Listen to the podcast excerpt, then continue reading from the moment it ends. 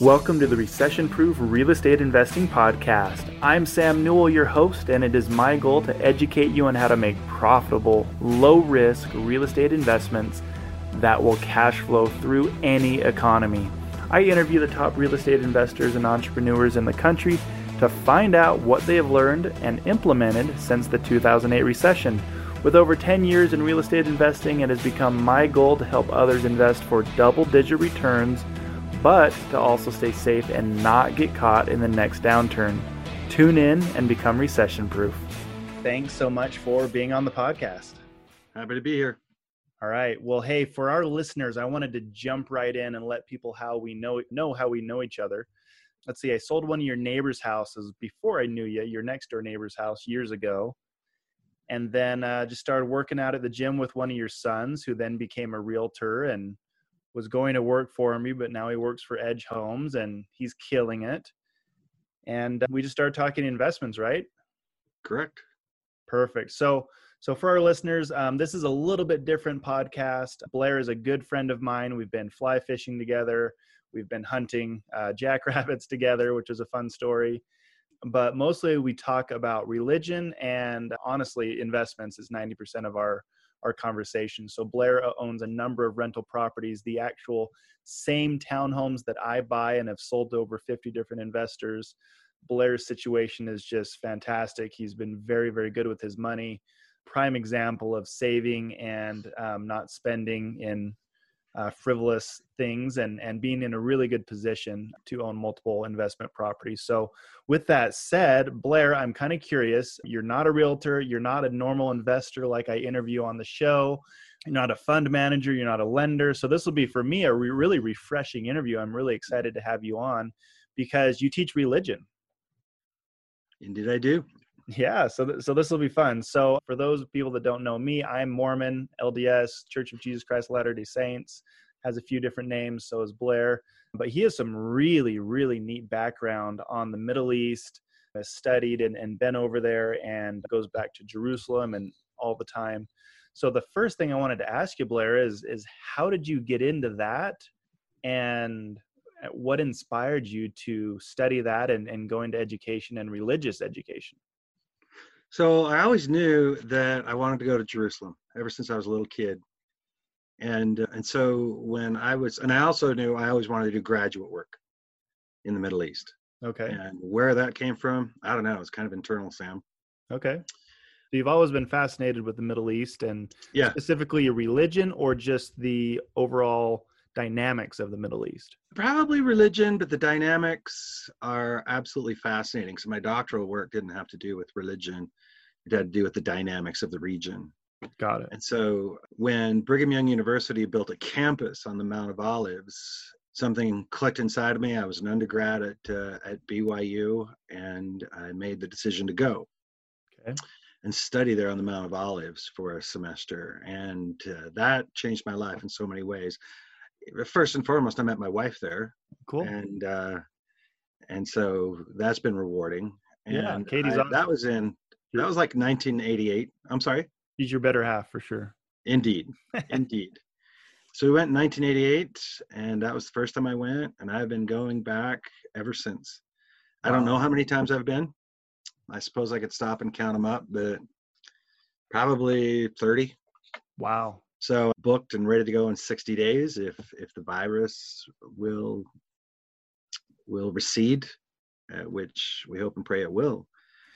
Uh, but if it doesn't, for our listeners, you're talking year. about coronavirus. People may listen to this after. So it, it is April 9th.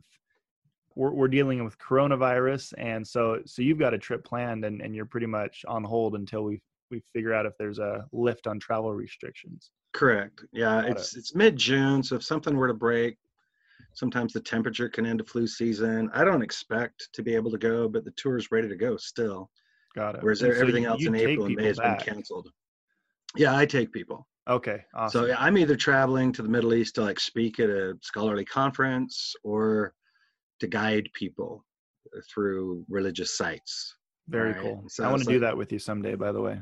Yeah, come. Until you go, you can't quite fathom. If you're a Jew, by the way, happy happy Passover to Mhm. our Jewish listeners. Happy Right. Easter to Christians, and uh, happy day to our secularists, uh, non-religious, nones, and so forth. Blessings to all. But once you go there, you finally figure out what the draw is. Okay, and so yeah, Sam, you got to come. Awesome. I would love to. So, yeah, one of the reasons I go back, I've got seven kids, and uh, I've lived in Jerusalem multiple times, and I just keep taking my children back.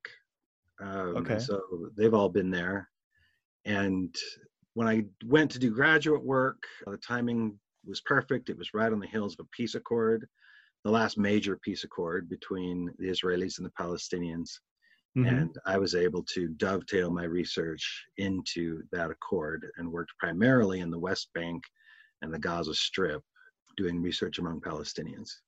Wow. So so for our listeners, and I watch, you know, I'm pretty nerdy. I like to watch documentaries and you know, if you ask, I feel like if you ask most of my friends, they don't really know what the West Bank is. They don't really know what the Gaza Strip is. So give us a f- 15, 30 second overview of each of those and why that peace accord was so important and and kind of why that was exciting for you to be able to dovetail into that with your research and your doctorate. Okay. The, uh, the West Bank, between 1948 and 1967, the West Bank of the Jordan River belonged to the, the, the Kingdom of Jordan. Mhm. and Gaza, which is about three miles wide and about 50 miles long. It's one of the most populated places, densely populated places on Earth. That's just a little strip of land that was owned by Egypt. And as a Mhm. result of a war in June of 1967, both of those sections of property were taken by the Israeli um, Defense Forces, the army, and that became occupied territory. And so it's never been normalized. It's still occupied and according to international law that's illegal and so Hmm. there's always been efforts to to to res- resolve that jerusalem is in the middle of it so jerusalem's a divided. So we're talking about the West Bank and Gaza are both basically occupied territories. yeah today the gaza strip is an autonomous zone for the palestinians so the israelis pulled out of that Okay. um, about 10 years ago but the west bank and again jerusalem's a divided city so you got east and west jerusalem so east is primarily palestinian west is primarily jewish and or israeli and and so the the conflict is chronic. And you know president trump has made his effort to bring peace to the region uh, getting little of any traction but he is he- you know he's taken a swing. Every president has. I was going to say pretty much every president traction was- tries, right? yeah yeah the last one to get serious traction was bill clinton. And what did he do that's differently? when the accord was signed so Oh, anyway yeah it's it's uh it's it's quite a story and very few people know the story of the palestinians and so it's always fun to introduce that story to people who are interested in it but that's a conversation for another day that's a long discussion. it's a long discussion. So so hold on. What did what did Clinton do as far as the peace accord? What worked? I mean, it obviously hasn't worked 100%, but why would you say that that was a little bit more effective? yeah the peace accord uh, from 93 just the wheels came off of it unfortunately clinton was able to bridge divides diplomatically that other presidents haven't been able to do Uh-huh. So, as a general rule of thumb, Republican presidents are very, very, very pro Israel. That has links to conservative Christian ide- ideology and conservative Jewish ideology as well, hmm and theological positions. They view Israel as being, as having a divine right to the land. Right. Um, whereas Democratic presidents, as a general of thumb, do not see Israel as having a divine right Got it. um, to somebody else's land. All right. And so Clinton was able to bring primarily Yasser Arafat into a, a normal realm of diplomatic relations, whereas all of the presidents prior to Clinton had viewed Yasser Arafat as nothing more than a uh, terrorist. right. Okay. And so the in the United Nations, Palestine is a recognized nation. The United States have, has never recognized Palestine as a as a legitimate nation. Um, Wow. And so Clinton was able to just kind of navigate his way through that. Interestingly enough, the negotiations and the peace process was derailed uh, as a result of a radical slice of Judaism in Israel in Israel and a radical slice of Palestinians. The the radical slice is far more known because of media coverage and things like that. That group is called Hamas. Right. right? So that's a political party, and they have a great deal of power in the Gaza Strip, but not so much at all in the West Bank. Okay, because Palestinians in Gaza can't travel to the West Bank, and Okay. Palestinians the West Bank can't travel to Gaza, even though it's only 70 miles away. All right, so super close, but they're they're like two different people. I uh, mean, two this is like nations. the the Berlin Wall. I mean, I can't. I didn't Uh, know yeah. how serious this was. This yeah, and there is a wall that has been built. Interestingly enough, Wow. 30 feet, 30 feet high, concrete barrier. When when Americans see it, it shocks them because they do. It's bigger than the Berlin Wall. Yeah. So it's interesting.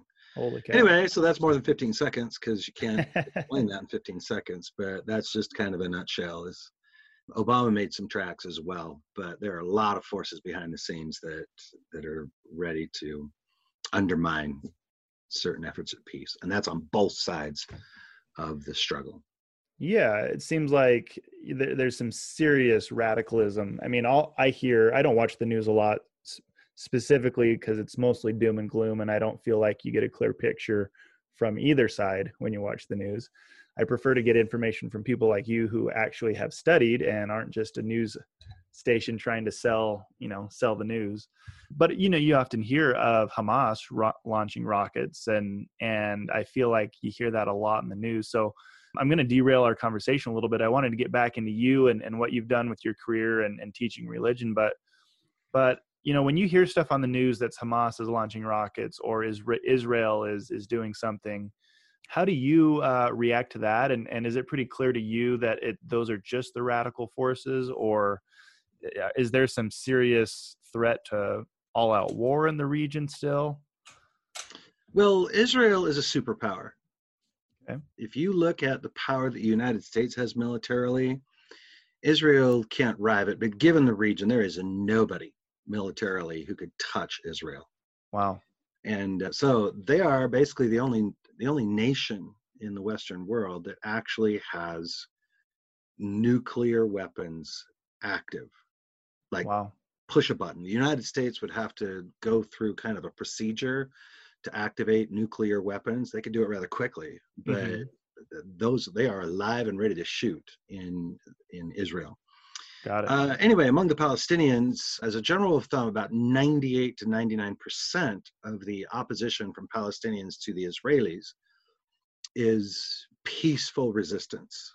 hmm And that could have anything to do, that could range from a march in the streets, that could go to graffiti on the so called security barrier, which again runs right. Just Bethlehem, for example, is a Palestinian city. Okay. And so that's only five miles from Jerusalem. So, in order to go from Bethlehem into Palestine, it's basically going into another nation. Wow. But you have to drive through, again, a 30 foot high concrete wall. And so, when you get on the Bethlehem side, because Palestinians do not have free access. Uh, so they're, they're the, for Muslim Palestinians, the holiest site would be Haram al-Sharif, um, what Jews and conservative Christians refer to as the Temple Mount. hmm Uh, but that's where every Friday, a, an adherent Muslim within five miles of that site, the holy sanctuary, Mhm. right, would travel to pray. But they cannot do that. So I did a lot of research at, at Bethlehem University with professors there and had a have a dear friend who was a professor at Bethlehem University, taught at the university, lived near a, a town called Ramallah. That's where she lives. And that's about seven miles. Um, and it would take her two and a half hours to get to Bethlehem Wow. because of the the different checkpoints that you would have to. An American would never tolerate it. And so peaceful resistance can come at the different checkpoints. It can come uh, with a march. There was peaceful resistance in in Gaza a year ago and earlier, where Palestinians just uh, marched to the barrier between Israel and the Gaza Strip mm-hmm. and and were attacked. Then you have other measures. Uh, oh, by the way, peaceful peaceful resistance can involve strikes. Mm-hmm. Taxes in Israel are incredibly high, and if you live in Jerusalem uh, or another city like Nazareth, your taxes are significantly higher, and so you just close the doors of your shop. Are they higher for Palestinians versus Israelis or uh-huh. or Jews? Yeah. yeah. Wow. And so it's an it's an apartheid situation. If I were to just kind of lay it out in detail, you would say, "Man, that's South Africa." Yeah. So it's frequently South Africa, you know, when that was an apartheid. Uh, so it's frequently likened to South Africa, African American ghettoization. Mm-hmm. Uh, that has all that's all about real estate and where yeah. you can buy land. Right, yeah. so ghettoization of the inner city is is how you partition off people of color in the United States. You do it with real estate largely. Okay. You, you know, um, let me let me pause you there. I didn't understand that. I, I laugh because I'm I'm from Utah and Idaho. I grew up knowing I had one African American or black friend in Idaho growing up, one more at our high school our senior year. So I, I knew a total of two. So when you say racism, I'm just like, I, I've heard the word. I don't understand what it is. I never, ever experienced it, ever. He was just another kid to us, you know. I, we didn't care that he was black or African American, and and I had no idea what racism was. So I had to prove for two years for my mission, experience extreme racism um, in Peru against whites and and blacks um, from the Peruvians.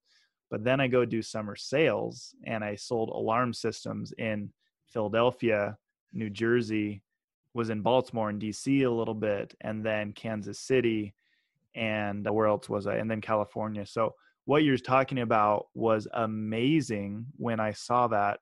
Newark, New Jersey, I mean, the government builds ghettos for these people and it's it's it's just crazy and they stay there they stay there for generations and it's pretty hard for them to get out i think a lot of them can get out but that's a whole nother topic but just uh, my perspective changed a ton when i spent five different summers in those ghettos and so what you're saying about palestine and, and israel it's much more real to me because I did experience it in Peru and, and the US.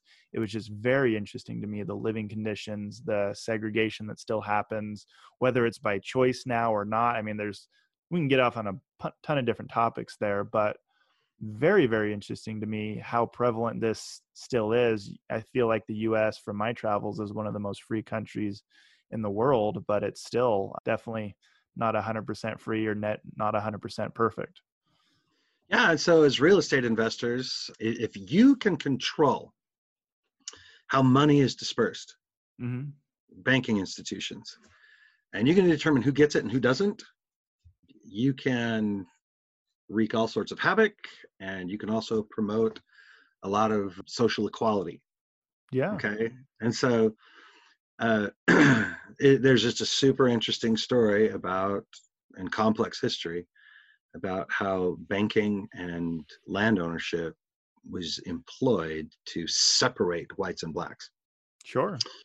And I mean, so they didn't even try to hide it for, for 200 years, right? I mean, it wasn't even disguised. It was just straight right. up yeah segregation. And, and I feel like now it's getting better. The, the investors I just got off a call with definitely care to treat people equally, but I state I would say there's still a ton of it and it's disguised. And I would say my generation doesn't even recognize it or know about it or really understand it.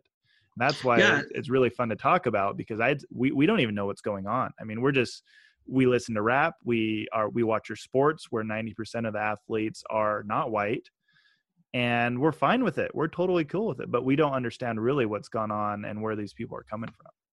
Yeah, so anytime I access funds as I work with you and and to invest, I con- I do I contemplate the people in the United States who do not have easy access. I mean, Sam, you and I, and my guess is most of your listeners can access money in the blink of an eye. We are not your typical Americans. We have access to a lot of resources. As you know, my daughter, what is she, 22? Hmm maybe 23. She is building a, a home right now. Yeah. Right? So a 22 year old being able to access six figures from financial sources, that, that is just unheard of. And so the freedoms that we enjoy almost unconsciously, right? I, I try to stop and just consider that not everybody in the United States has access to those resources the way that I do and the way that you do. And, And- we're just so casual about it. But I like I at least like to commemorate that minorities, including Jews, have been different ethnicities, have been hedged against financially for centuries.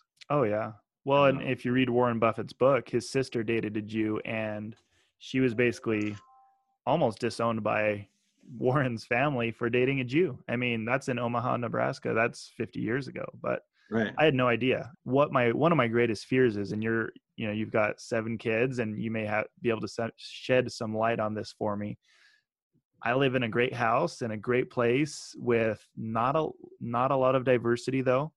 And my number one fear is that my kids will be as oblivious to racism and and uh, it's not a good place to teach them going to the news or going to politics because there's too much finger pointing i feel. So one of my plans has been just to take them to the ghetto. I mean i never i met so many great people in these ghettos where i was selling alarm systems or pest control and that was very eye opening so one of my fears is that my kids are just going to grow up too too privileged and um, not really understand and just be oblivious to what's going on. And and how like you said how lucky they are to to have the opportunities they have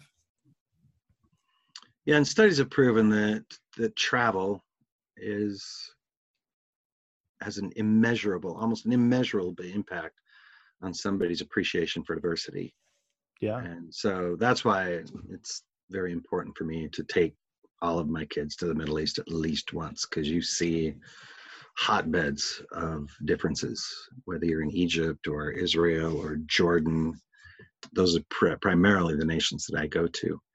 And so, yeah, it's very, very enriching to get your kids off the, the Wasatch Front, which is pretty lily, lily white, right? yeah i mean i grew up in meridian idaho 33000 residents and we, we were either farmers or construction workers and that was about it so yeah I, I think that'll be one of the tactics i use to hopefully avoid the the just i guess them being spoiled and oblivious to what the world's really like because going to peru really opened my eyes going to back east and anyways i, I I'll, I'll uh, talk to you more about that. But I'd love to go to Jerusalem. I do have a question about your travels over there.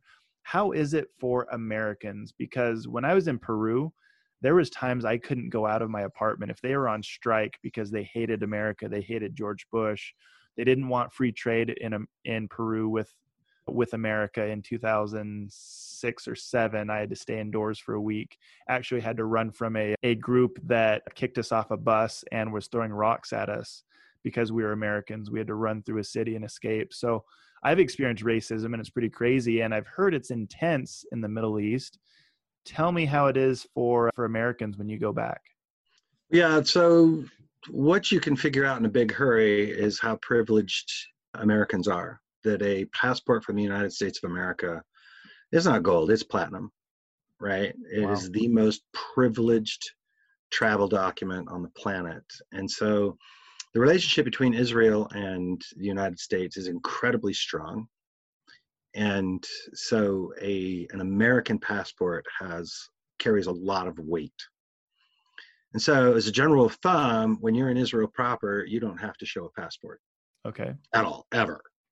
One of the primary incomes of the modern state of Israel is tourism. And so, we are completely welcome. And a lot of that is tourism from the United States. Okay. And so, all the doors fly wide open. Then there are a lot of security measures that, so when an American uh, comes in and out of Israel, especially when they go out, there's, there's a lot of interrogation by Israeli security officials that can be kind of jarring. So I actually have to coach people how to leave Israel. Wow. All right.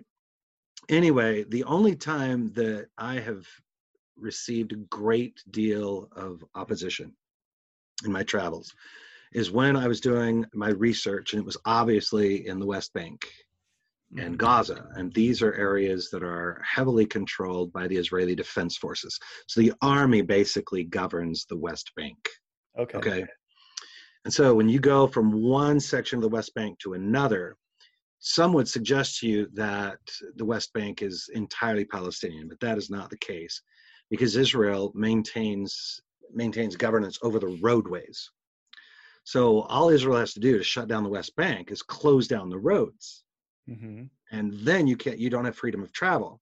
So Right. that's why my, my colleague at Bethlehem, it would take her two and a half, three hours, sometimes four hours to go seven miles Sweet. because the cab drivers would just have to get off the normal roads and go on like dirt roads over hills and stuff like that.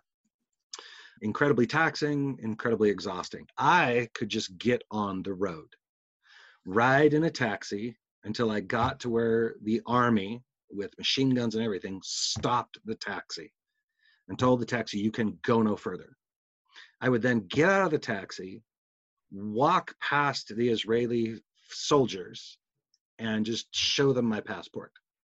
And I could pass through with ease. Whereas my Palestinian friends and others that were in that taxi, because you, you get in what's called a sherut, it's a public taxi. So mm-hmm. it's like, in prices. The, there's great demand for rentals, so the cash flow is great. So did one deal there. We may be doing some more here next year, you know, and and then a deal in Phoenix uh, a few months ago as well through that. So so you know, just kind of worked with a couple different people, and I'm narrowing it down to who I really like to work with. So I'm going to focus on on that and uh, not spread myself too thin. Just kind of where can I add value, right? Because again, I have a full time job, but I'm really, you know, being in IT for so many years, you know, I know how to underwrite a deal. I can, I can look through a P and L and really understand what makes sense, what doesn't make sense, and uh, and you know, if it comes to websites, it comes to presentations and all that stuff. So kind of just add value where I can. So that's why I'm, you know, I'm heading to heading to Pennsylvania here this weekend. Then a couple weeks, I'm heading to Phoenix and uh, stuff like that. So get some traveling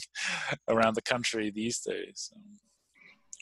Very cool. Very cool. Well, what do you have going on now? I mean, I know you you brought in investors in your deals. Um, what does a typical investor look like? What are their goals? Um, what do you talk to them about when you're underwriting a deal and, and talking about a deal with them? No, that's a good question. So, you know, I started this conversation with, with people in my network, you know, three or four years ago and said, Hey, you know, I'm investing in real estate. If I ever find a deal that makes sense, are you interested in investing with me? I didn't come to them the day I had the deal. I, I kind of, anybody that would listen long enough, I said, Hey, I'm Jensen, the real estate investor, not the IT guy, right? And uh, just kind of pre just started a conversation. And some people had no interest, and other people, oh man, let's talk more. You know, let's have coffee. Let's let's really get into it. So that way, I've very organically grown a network of people that that's on my list, right, through friends and families and people I met at events and and been on, you know, people contact me after podcasts and stuff. So I've just kind of grown that. And you know, people a lot of people say, "Oh, I got all my money in the stock market, and the stock market is doing great." I said, "Yeah, until it's done, it's not right." We all know what happened in 2008. So people, you know, they, you know, they're just a lot of them who are not jumping in, you know, full on. They just want uh, an alternative investment that is not 100% correlated to the stock market. You know, and if you can pay them, you know, seven, eight, nine percent on their on their money and you can also you know grow the equity over time that's that's pretty good and the tax advantages are amazing right? I mean you you end up not paying tax typically oh, you know, for several years and you got to recapture some of that but in, in overall we know how how great they are from a tax standpoint right? Oh yeah.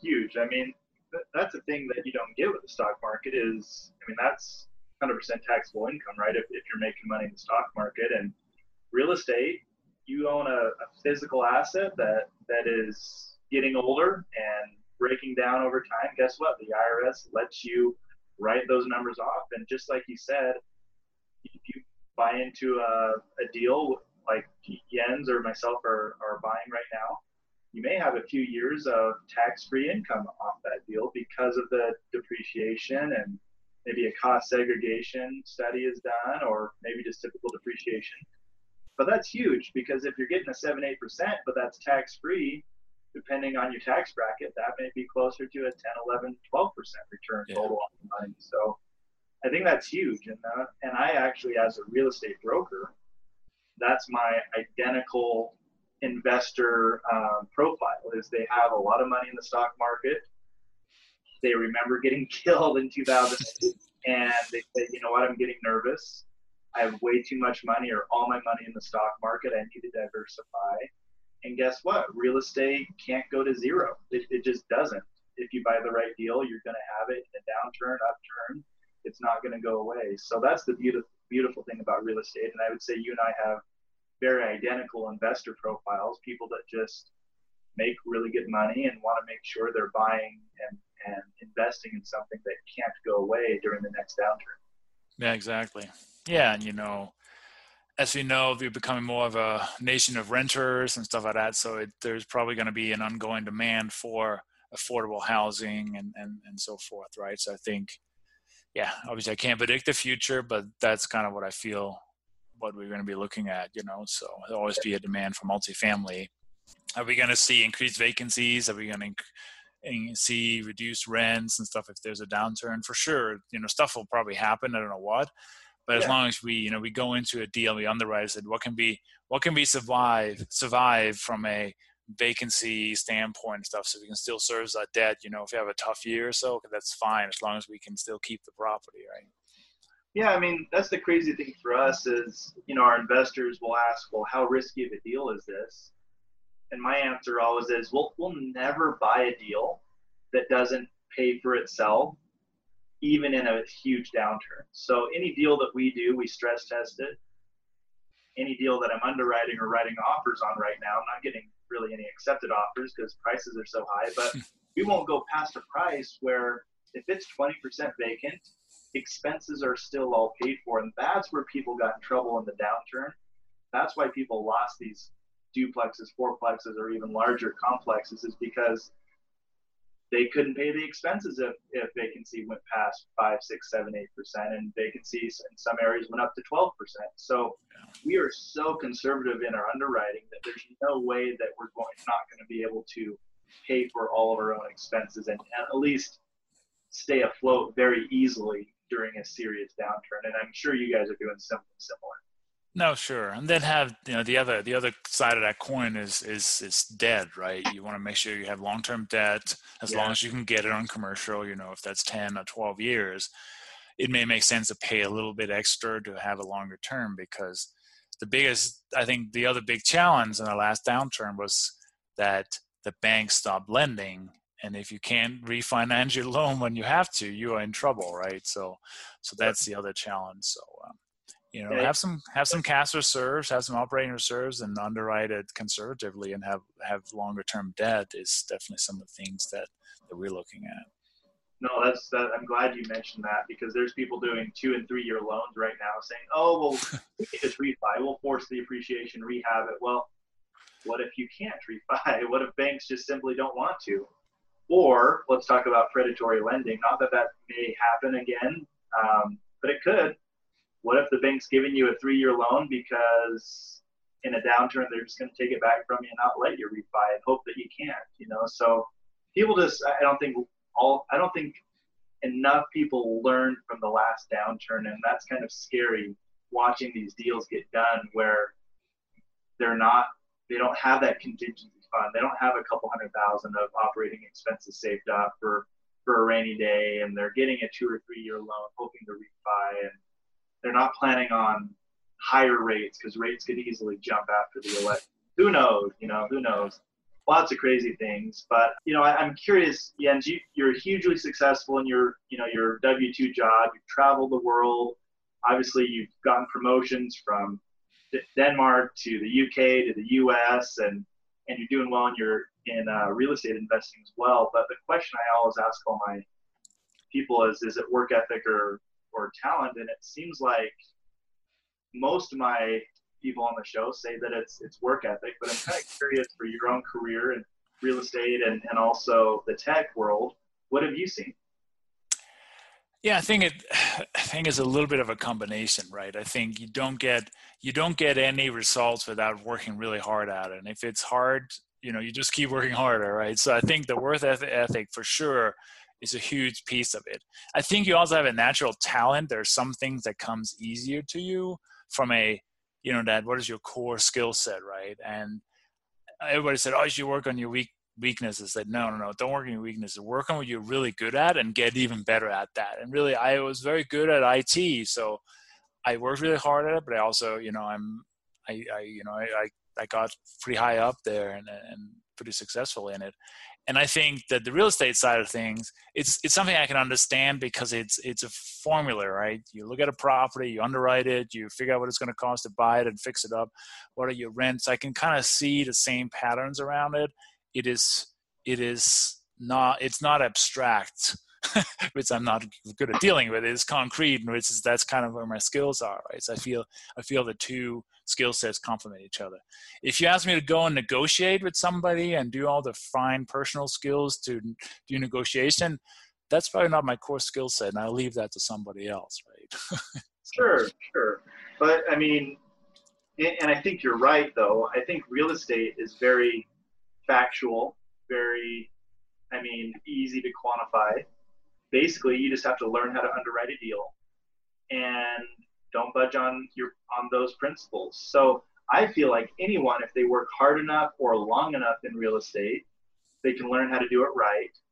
And if they stick with it, they'll eventually find great deals and, and be able to be very successful and, and very wealthy investing in, in the right deals. It's not like it's the NBA where unless you're 6'8, 280 muscle, you know, like, like there's no for me, I don't see a specific profile of a successful real estate investor. They're Jens from Denmark, they're me from Idaho, and then there's Robert from, you know, he's got a New York background, and th- there's so many different backgrounds and, and skill sets involved.